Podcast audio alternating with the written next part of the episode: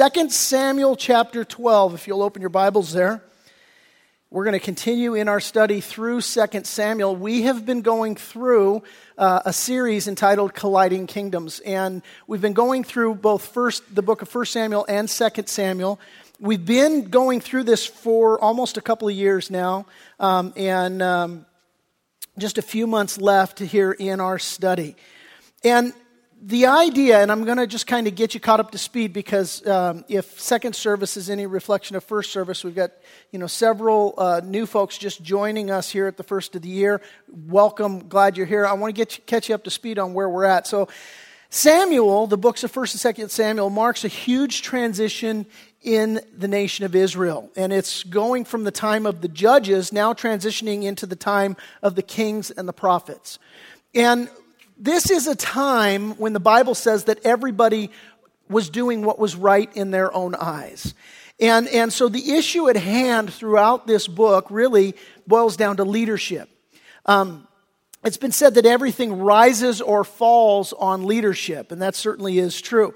It's especially true in the kingdom of God in determining who we will follow uh, your walk as a man or woman of God, your works in this world, your family's well being, all rises and falls on leadership. And the question that these books repeatedly confront is whose kingdom is going to rule? That's why we've called this study colliding kingdoms because the question comes down is it going to be you and your kingdom or is it going to be God and his kingdom?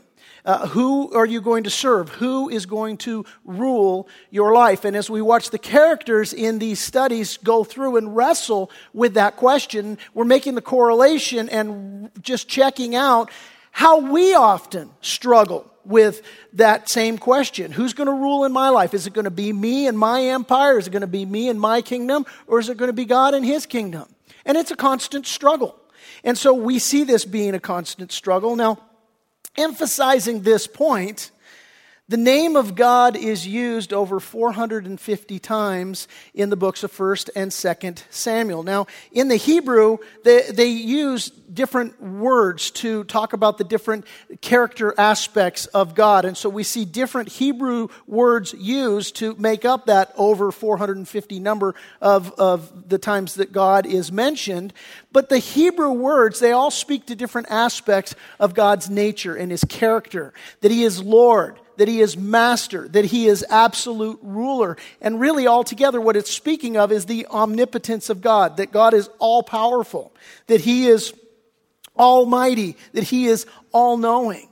And, and the, the name of God is mentioned so much in this book because God is the central figure, the central person at work behind the scenes. Yes, the stories revolve around guys like Eli and Samuel and Nathan and Saul and David. And we look at these men. We're going to be looking at David today. We're going to be looking at Nathan today. And the stories revolve around these men. But behind it all, the focus is the Almighty, all knowing, all powerful God. And the big problem facing the nation of Israel is that although God is almighty, although God is all knowing, although God is all powerful, the people aren't always regarding him in that way. Uh, which is ironic because their name is Israel, and the name of Israel as a people literally means ruled by God. And, and so they're that in name, but they're not that in practice so much. And so what happens is God raises up David who, who is our hero. David is the king of the nation of Israel. He is a guy who the Bible describes as a man after God's own heart. And God uses this man, who is a man after his own heart, who is himself ruled by God, uses him to lead the nation, everything rising or falling on leadership. And so now Israel, the nation that, that you know, in name means ruled by God, they, under David's leadership, are now beginning to act in such a way that they are, in fact, ruled by God. And so we've been watching this transpire. And we've watched David's rise to power. We've watched the transformation of the nation of Israel. We've watched them start to have victories against their enemies and so on and so forth. But here in 2 Samuel chapter 12, and actually backing up even into 2 Samuel chapter 11, what we saw is that King David, a man who is ruled by God and leading the people to be ruled by God, has a monumental lapse of character and judgment. And David is not unlike so many people in that, you know, you have times in your life when you're walking with God and He starts doing this incredible work in your life and you begin to have spiritual victory in your life and and and you know things are just going great and you're you know you know those times when you're just on the spiritual mountain. And, and what happens so often is that we get into that place and we take our foot off the gas and we start to coast. And this is exactly what happened to david and David got to the place to where, you know, everything's happened. God basically has blessed his socks off, blessed him abundantly. And now it's time for the nation of Israel to go back into battle, to go back into to, to warfare, to fight against their enemies.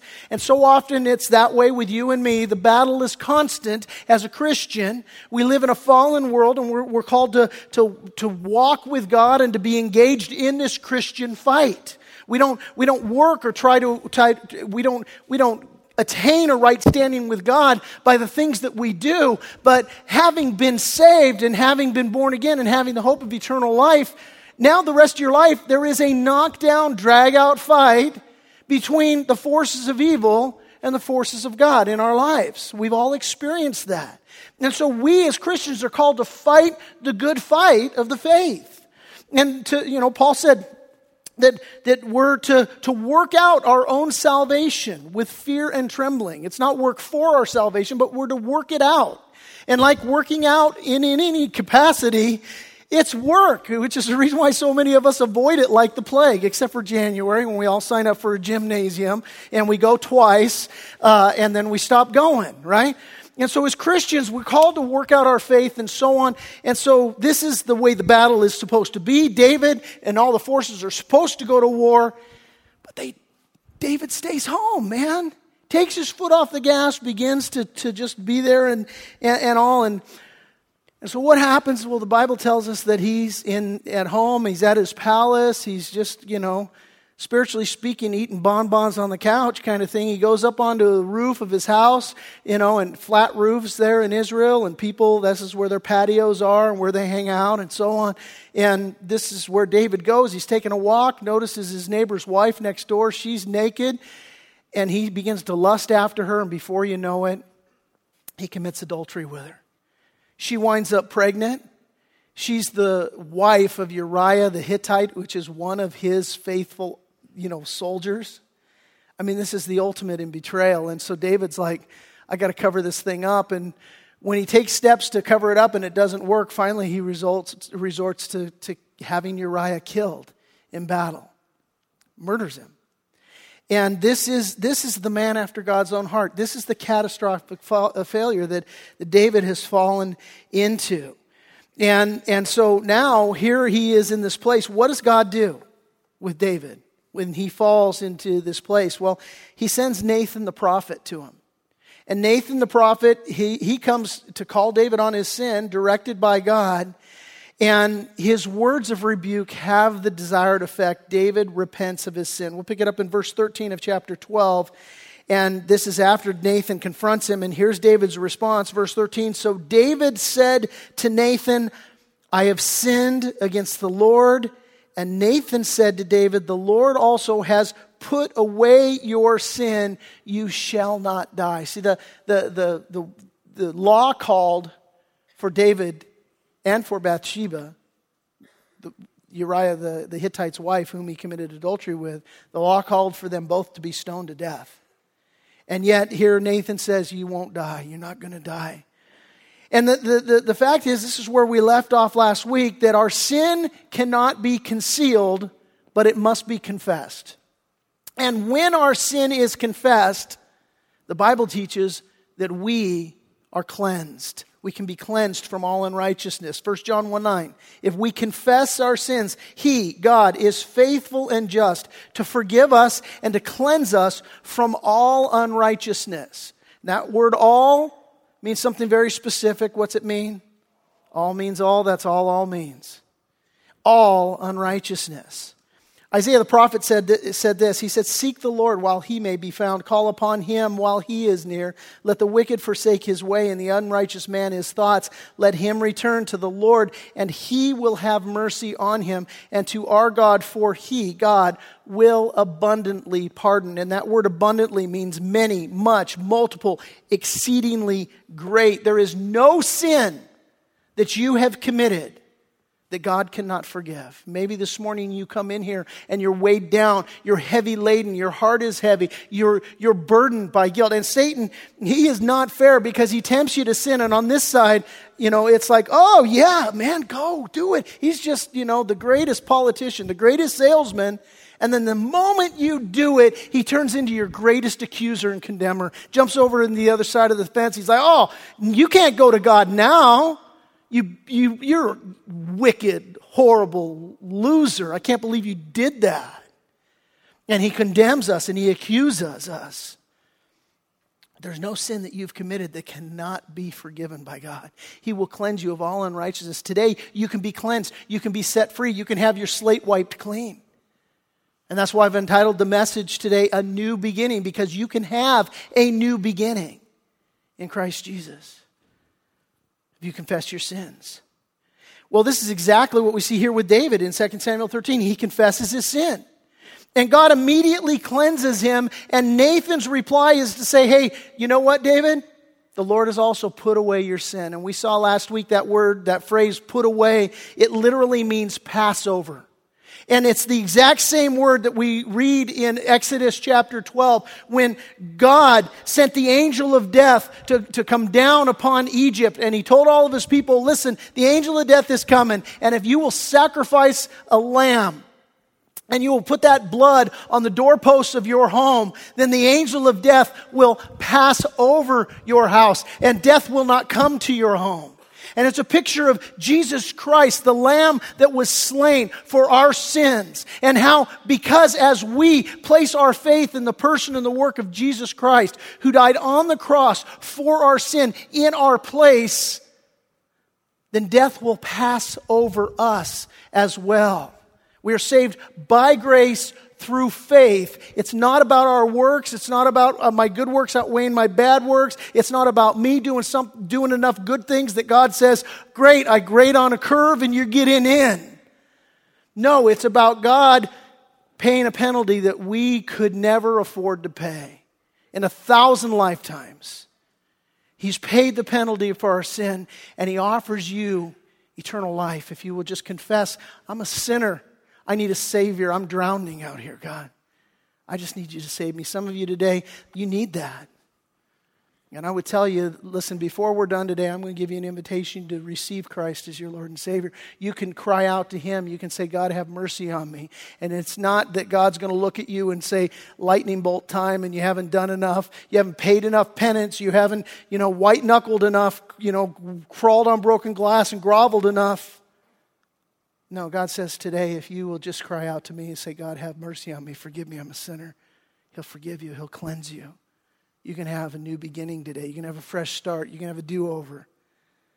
Ever seen that movie, City Slickers? And the guy's talking about how he's ruined his life and he committed adultery on his wife and, and everything's horrible. And he's just at the end of his rope and he's crying out in great despair. And his friends remind him, Oh, you remember we used to play when we were kids? We used to, you know, play baseball. And when we got a bad shot, we'd say, Do over. You got to do over. And his response is like, Look, I'm broke. My wife's going to leave me. She's going to take me for everything. Blood, you know, goes through his litany. He's like, How does that do over look now? Listen, your do over can be fantastic because God promises that in Christ Jesus, He casts your sin as far as the east is from the west. You can have a do over today.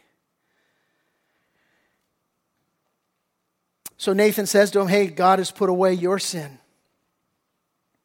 However, he goes on to say in verse 14, because by this deed you've given great occasion to the enemies of the Lord to blaspheme, the child also who is born to you shall surely die. You're like, well, wait a minute, what about the do over?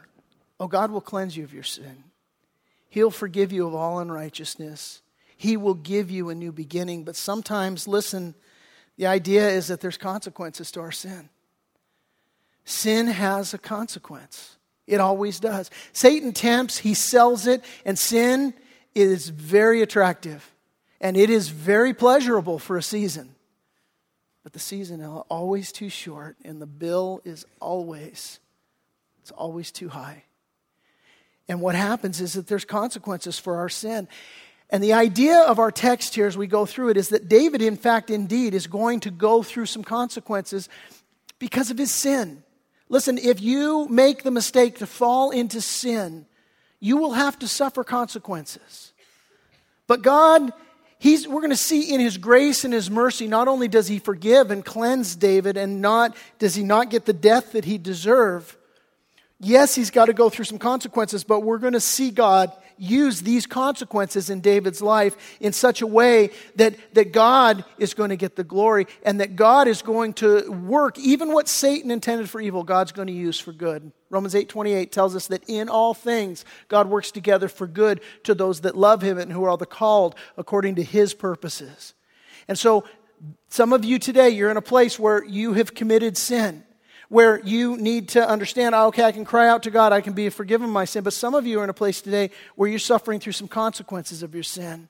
And what I want you to understand and what we're going to focus on as we continue in this study is that, look, God will take you through your consequences, but don't, don't forsake Him. Don't doubt Him. Trust in Him, even if He takes you through consequences, because He will work all things together for good in your life, even the working through of those consequences that may be unavoidable. And that's what, what Nathan the prophet tells David here. He says, Look, you're going to go through some consequences, and the child that, that you've had shall surely die.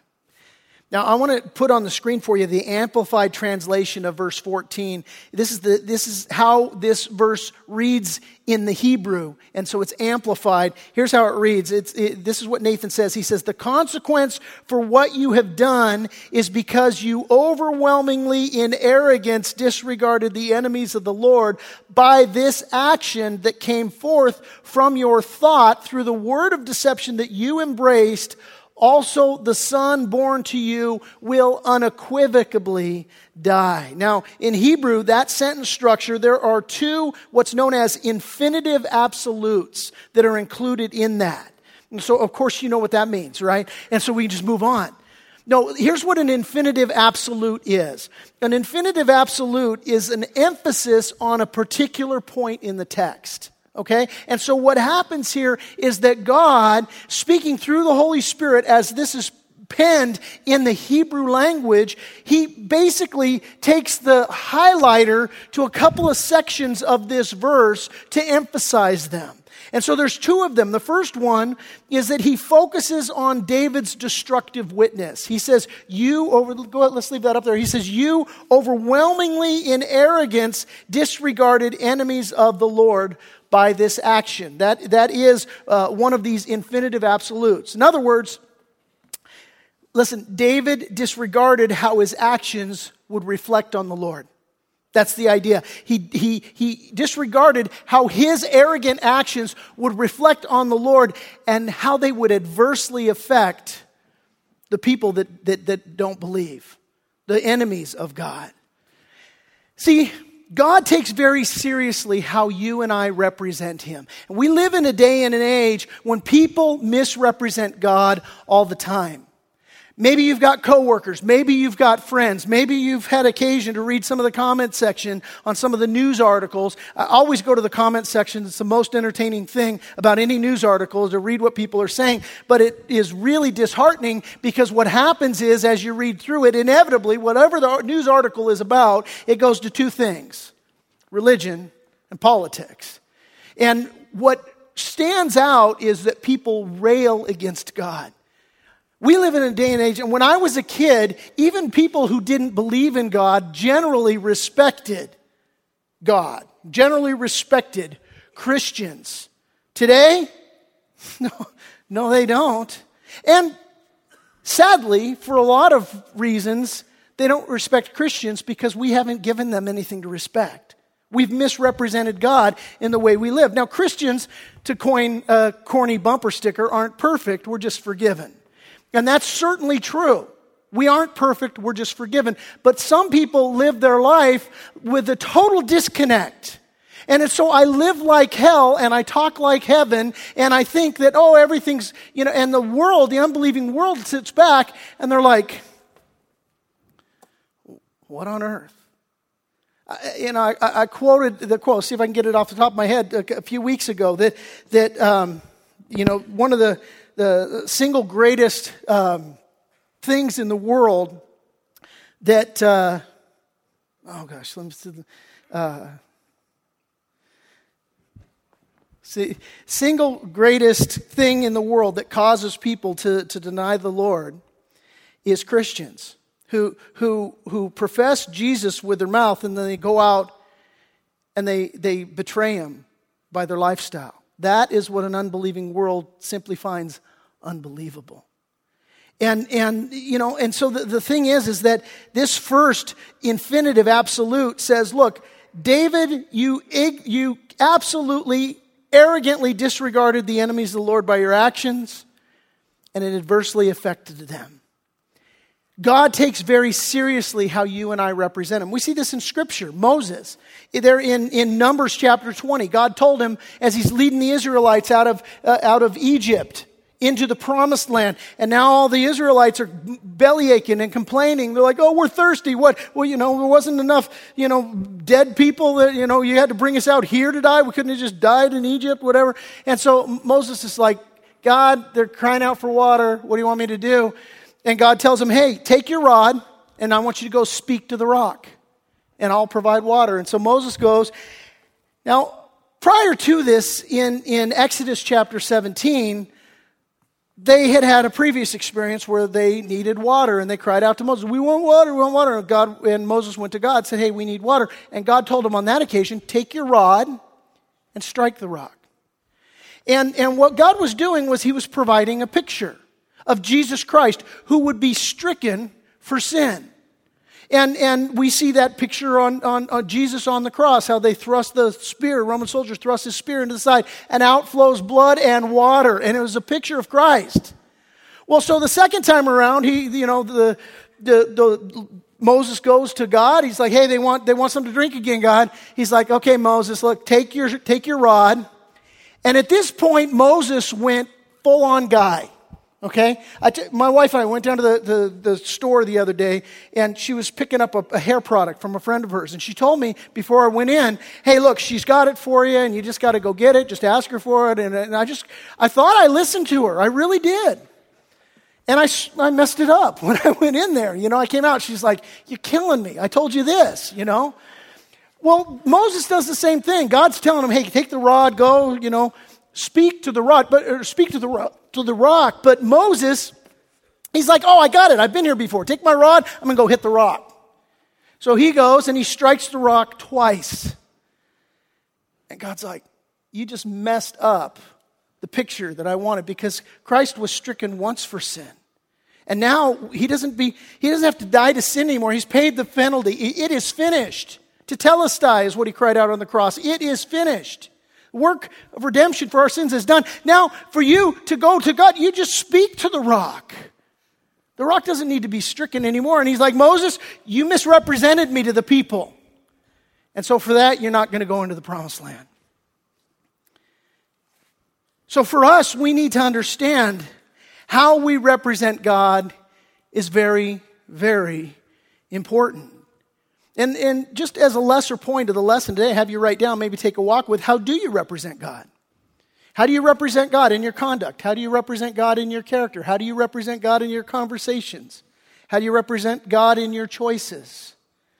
Seriously, I, I would, ta- I would write that down, take a walk with that this week. How, how am I representing God? And I wouldn't just answer it, I would say, God, let me ask you that question. How do I represent you? How do I represent you in how I drive? I mean, I know people, and I was included, and I wouldn't put a Reliance bumper sticker on my wife's car because that was the fast car.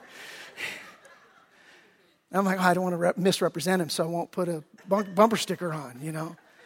Hey, here's the thought, Pastor Ted. Why don't you just put the bumper sticker on and represent? You know, how, so, so just take a, how do you represent God?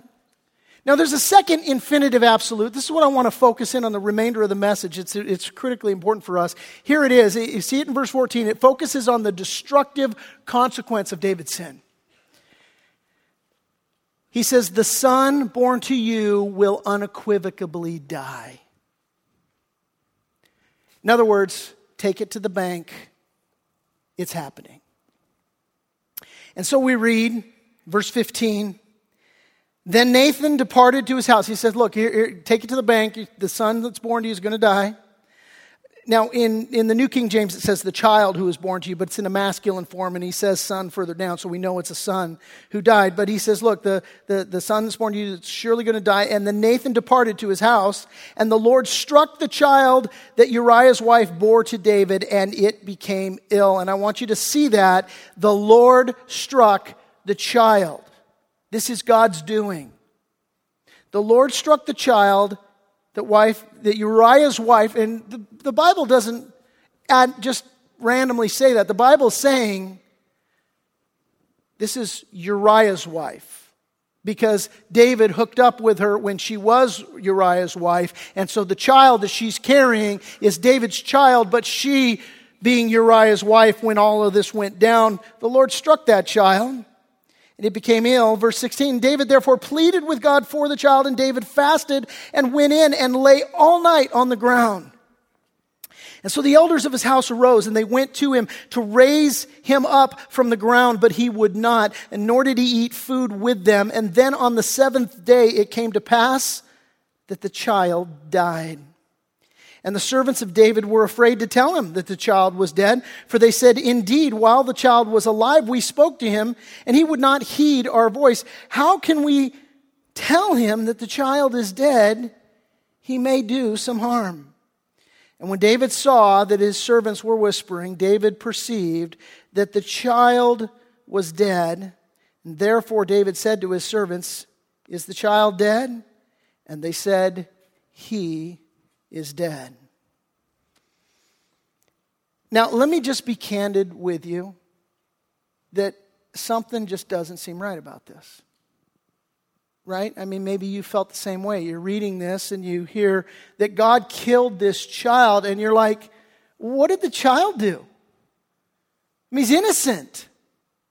What's all this about a loving God? What's all this about a righteous God? And, and, you know, the guy that should have died lives. Oh, you're not going to die. And then this innocent baby dies. What is up with that? It just does not seem right. It doesn't seem fair. Does it seem fair to you? Yeah, this ain't fair. Aren't you grateful that God's not fair in the way that you and I understand fairness? Listen,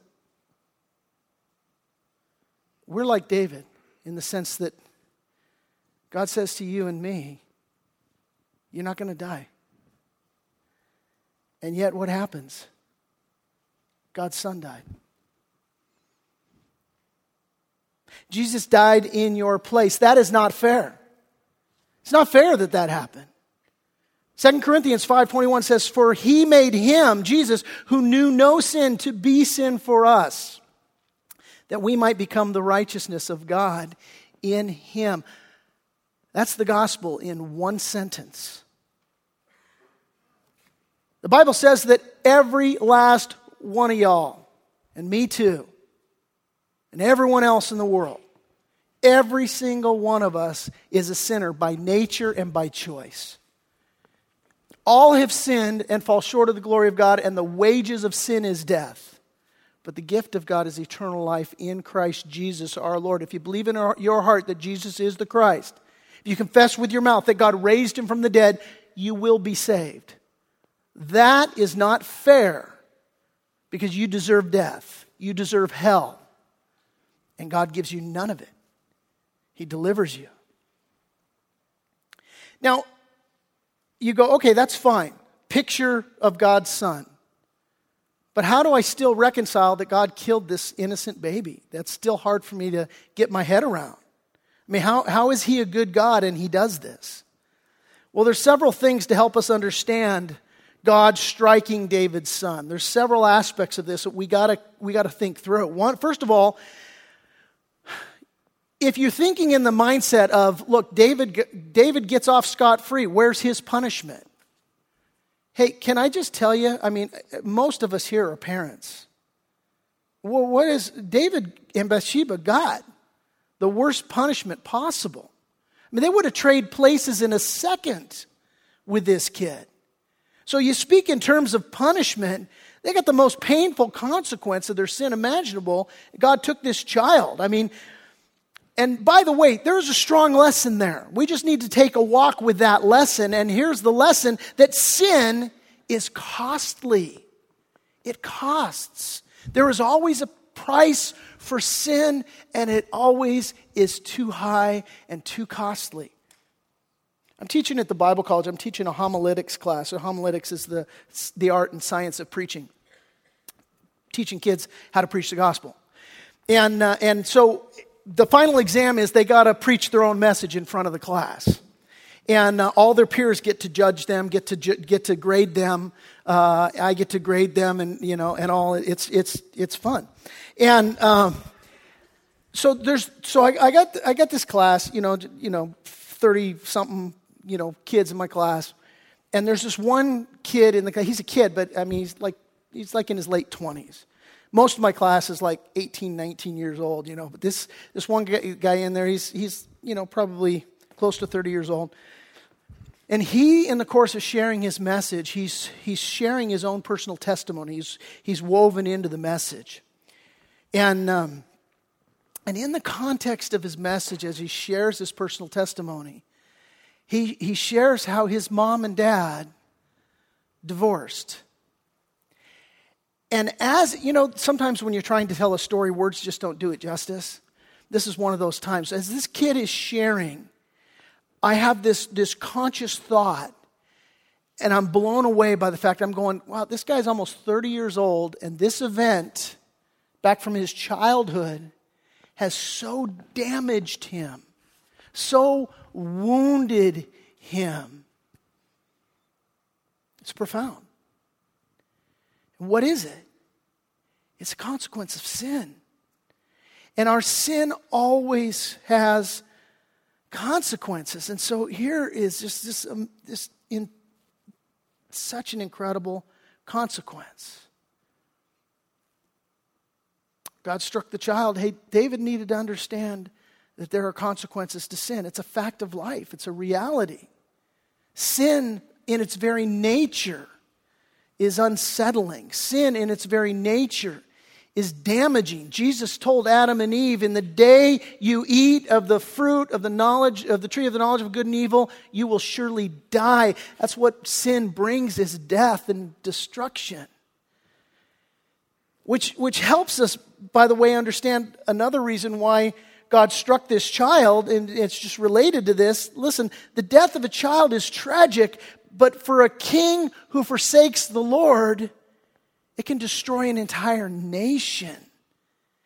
For, for we've seen it with our own nation, a president and a, and a Congress and a Senate that denies the Lord can damage an innumerable number of children. Almost 58 million children dead since Roe versus Wade became the law of the land. And so a king or any government ruler that forsakes the Lord can bring lots of death and destruction. And God's trying to get to David's heart because he is the king of a nation. And so, in God's economy, if he allows the death of this child, and not just allows it, I mean, he causes the death of this child. But if he does so in order to save an entire nation, well, God knows what he's doing. See, God's doing everything that he can to turn the heart of David back to himself. And indeed, David does turn back. We read and we see David's crying out to the Lord. He's fasting, he's praying, he's pressing in. He's like, God, please save my child. I mean, if, you know, it goes without saying, but had David spent as much time fasting and praying before he decided to stay home from the battle, and before he decided to get entangled with Uriah's wife, he wouldn't have spent this time fasting and praying after the fact. But that's where he's at. And so God says, Look, you know, the, the, the kid's going to die. And David now pressing into God, seeking God, praying to God, please, God. But listen, I want you to notice even when God doesn't answer him in the way that he hoped, David accepted God's will. And that's a critically important point. Look at verse 18. His, his servants are freaking out. They're like, How are we going to tell him that his son just died? He's been, he's been inconsolable and now we're going to go drop this bomb on him. They, and they say, he may do some harm. Some of your translations read that in a different way. Some uh, go out, out just to, like, he's going to do some harm to himself. Now, the Hebrew doesn't read that way. In the Hebrew, it says he may do some evil, and it's assumed that they're talking about he might hurt himself. And that well could be. But here's what it also could be, and we see this a lot that when you're in a situation where you're begging God for something, you're like, God, please don't kill this thing. It might be a person. Oh, this person's sick. Please heal them. Or it might be a job, or it could be a, you know, a, a dream of yours. And God lets something die. And you're begging him. You're like, please, God, don't, don't do this. And then God is God and does what God's going to do. And how often do we respond in that situation? And we get mad at God. And we rage against God and we say, in a, in a sense, it sounds foolish to say it, but how dare you not answer my prayer? Every, anybody could see that this was a, a prayer you should have answered. I prayed you to heal my kid and he, you kill him? And so often, and you know people who've turned away from God completely because God has not done what they have asked him to do. And they're like, you know what? How can I worship you? How can I trust you as a good God when you would do, how could a good God allow this?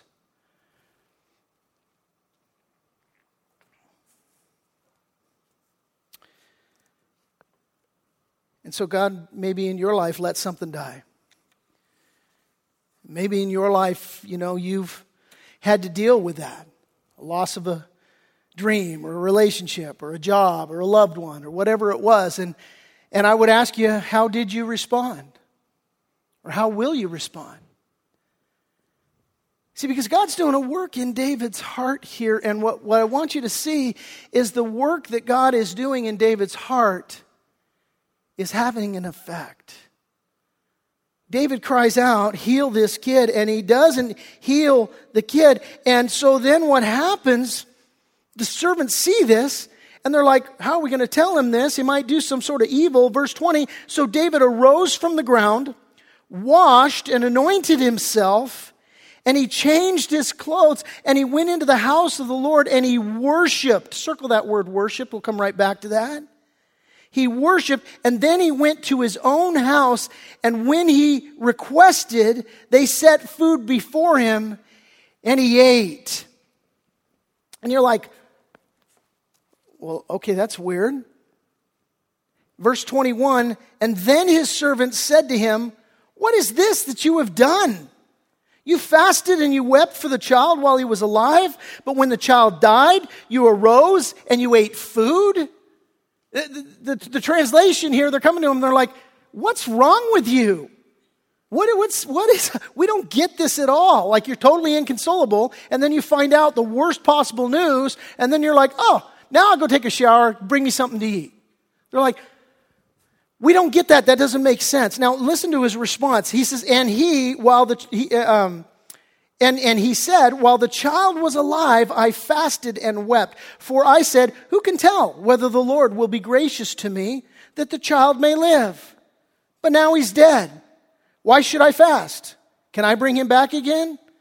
I shall go to him, but he shall not return to me. And you read that, and it re- here's the way it reads. Here's the way it comes across. It comes across like David's a big fake and phony, doesn't it?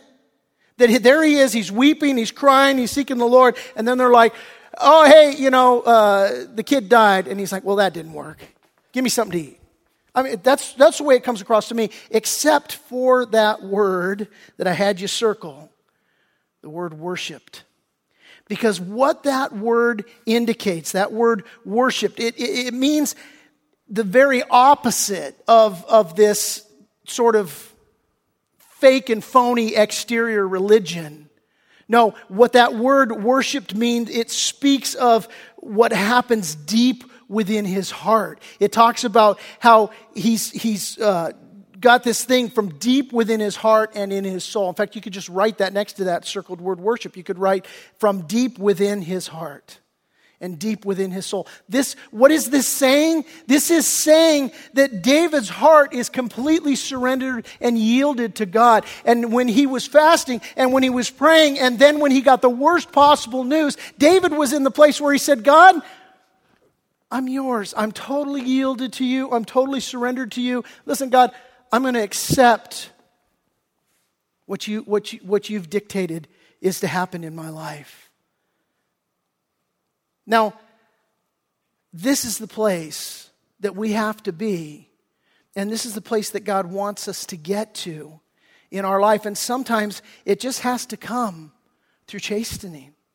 Sometimes it just has to come through letting God bring you through whatever train wreck you've made of your life and acknowledging Him in the process, no matter which way it goes down. David's in that place where he's just completely surrendered to you, to the Lord. Okay, God, I, I give it over to you. I'm completely I'm completely yours. And, and he says something here which also kind of helps us to understand God in this regard because he says, Now he is dead. Why should I fast? Can I bring him back again? Here it is.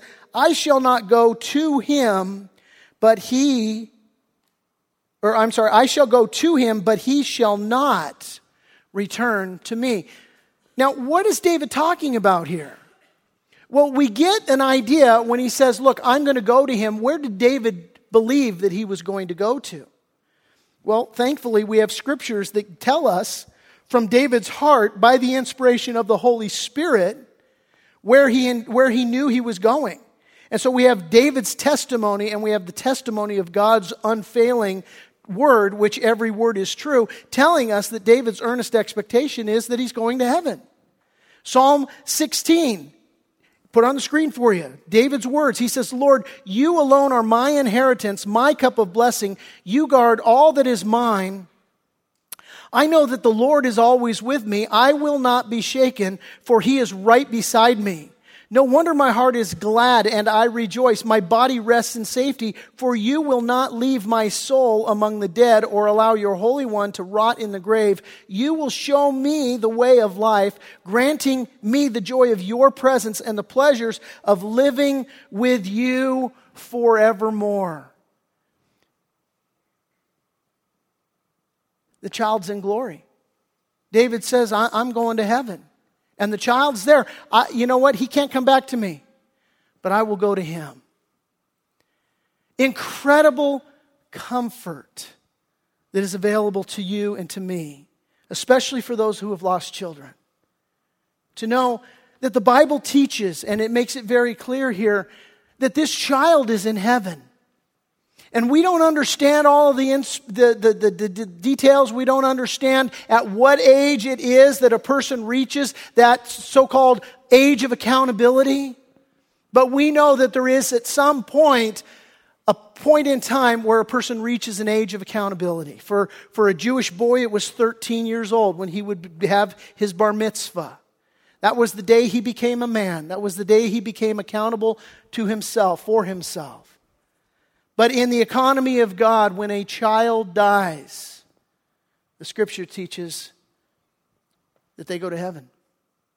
For those that have lost children, this is incredibly comforting. Listen, for those who have had an abortion, this is incredibly comforting. Because you may have made a decision that was sinful that caused the death of a child. David made a decision that was sinful that caused the death of a child. And God says, I will take this child and I'll bring this child to me. The Bible says that to be absent from the body is to be present with the Lord, and the Bible says that in his presence is fullness of joy. And so, yeah, God killed this child. And we see all the ways that God is using it. Well, as we close, I want to draw your attention back to verse 20 because there we read David arose from the ground And he washed and anointed himself and he changed his clothes. Listen, in Old, Te- in Old Testament scripture, washing yourself and changing your clothes, it symbolizes a new beginning. We see in Genesis chapter 41, Joseph, he's in prison, he's languishing there, and Pharaoh calls him out. He's going to interpret a dream, and, it's a, and it, it is a, it's a new beginning for Joseph. And what does he do? He washes himself, he changes his clothes. Genesis chapter 45, Joseph now, he's made the number two man in all of Egypt. God has strategically placed him there for such a time as this, and God is doing this incredible work. And Joseph now is going to call for his family to bring them to Egypt, to himself, to save them from the famine that is in the land. And what does he do? He sends them a change of clothes for this new beginning in their life.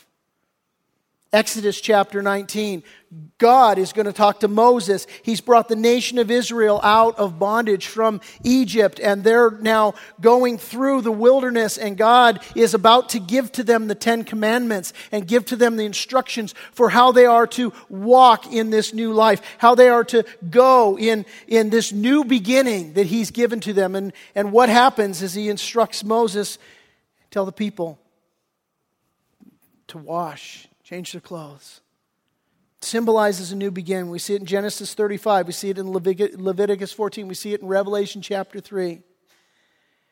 And that's what we see now. Verse 24, or verse 23 says, or I'm sorry, uh, verse 20 says, He arose, He washed, He anointed Himself, and He's going to walk in newness of life. We see it, verse 24, it says, Then David comforted Bathsheba, his wife. Scripture calls her now his wife, not Uriah's wife. He comforted Bathsheba, his wife, and he went into her and he lay with her. And so she bore him a son, and he called his name Solomon. And now the Lord loved him. And he sent word by the hand of Nathan the prophet, and so he called his name Jedediah because of the Lord. Solomon names his, or uh, David names his son Solomon, means peace, by the way. You know, Brenda and I, we three kids, you know, and, and you, when you're raising your kids and they have those seasons of disobedience, you, you know them, right? You know the day you wake up, you're like, they're due. Today's the day, right? This one's getting a tune up today, right? And, and what happens is when the child, the child in question, Caitlin, gets a tune up, their attitude changes. It's almost as if the kids are grateful for the discipline. They wouldn't tell you that they are, but there is a peace that prevails in that child's spirit when they're broken. And this is what David says with Solomon. He says, Peace. Not only that, but the Lord loved him. Verse 24. And he sends Nathan the prophet. And, you know, David's got to be, Nathan shows up. He's like, oh, last time you were here, it was bad news. Here, my, now my son's born again. What, are you going to tell me this kid's going to die too? And Nathan shows up. He says, no, no, no. We're going to, God, God also has a name for this, for this kid. You call him peace. God wants to call him Jedediah. Jedediah, it means loved of the Lord. This child is loved of the Lord. Now, there is enough grace in these verses that I've just read to make even the least legalistic person here go, that's not right. Because you read this and you're like, wait, wait, Pastor Ted, do you mean to tell me that God is blessing this marriage. This guy took this man's wife, killed her husband, and now God's showing up and he's like, Oh, your kid is loved of the Lord. She's your wife. What? Do you mean to tell me that God's blessing this marriage? No, I don't mean to tell you that God's blessing this marriage. God's telling us that He blessed this marriage. And you're like, how do I make sense of that?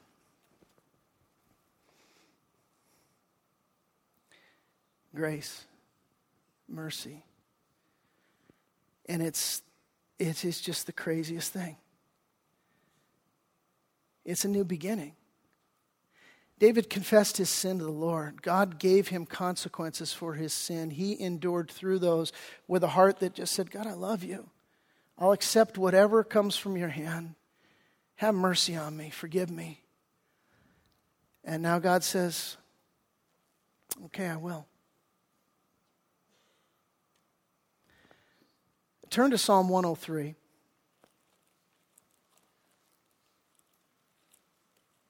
I said in closing, I'm absolutely closing on this verse or on this psalm.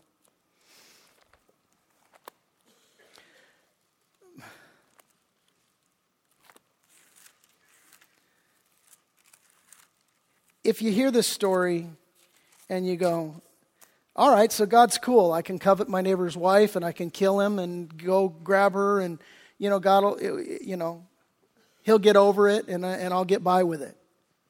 Then you miss the point entirely. Psalm 103 says, Bless the Lord, O my soul. By the way, it's a praise for the Lord's mercies. We read in the introduction to it, it's a psalm of David. Bless the Lord, O my soul, and all that is within me. Bless his holy name. Bless the Lord, O my soul, and forget not all his benefits, who forgives all of your iniquities, who heals all of your diseases, who redeems your life from destruction, who crowns you with loving kindness and tender mercies, who satisfies your mouth with good things so that your youth is renewed like the eagles. The Lord executes righteousness and justice for all who are oppressed. He made known his ways to Moses, his acts to the children of Israel. The Lord is merciful and gracious, slow to anger, and abounding in mercy. Verse 9, hear it. He will not always strive with us, and nor will he keep his anger forever. He's not dealt with us according to our sins, nor punished us according to our iniquities. For as the heavens are high above the earth, so great is his mercy towards those who fear him. As far as the east is from the west, so far has he removed our transgressions from us. As a father pities his children, so the Lord pities those who fear him, for he knows our frame and he remembers that we are dust. Listen, I have no doubt that there are many who need to hear this. We think of the gospel in terms of, oh, I'm, I'm saved according to the gospel. The gospel is all about me going from darkness to light, to, from, from, from death to life. And it's true, it is true in that way. But listen, the gospel is for every single day. The gospel is for when you blow it, when you fall, when you do something you thought you would never do, and you're ashamed of yourself. The gospel's for you. The gospel says that God won't always strive with mankind, but there is a place where He's going to be merciful, He's going to be gracious, He's going to forgive. And the key, the key is for confession repentance, and a heart that says, God, I just want you. I'll accept whatever, whatever it is you want to do, God. I'll accept whatever it is you want to do. It's been said that the tragedy of life is not that it ends so soon, but that we wait so long to begin it.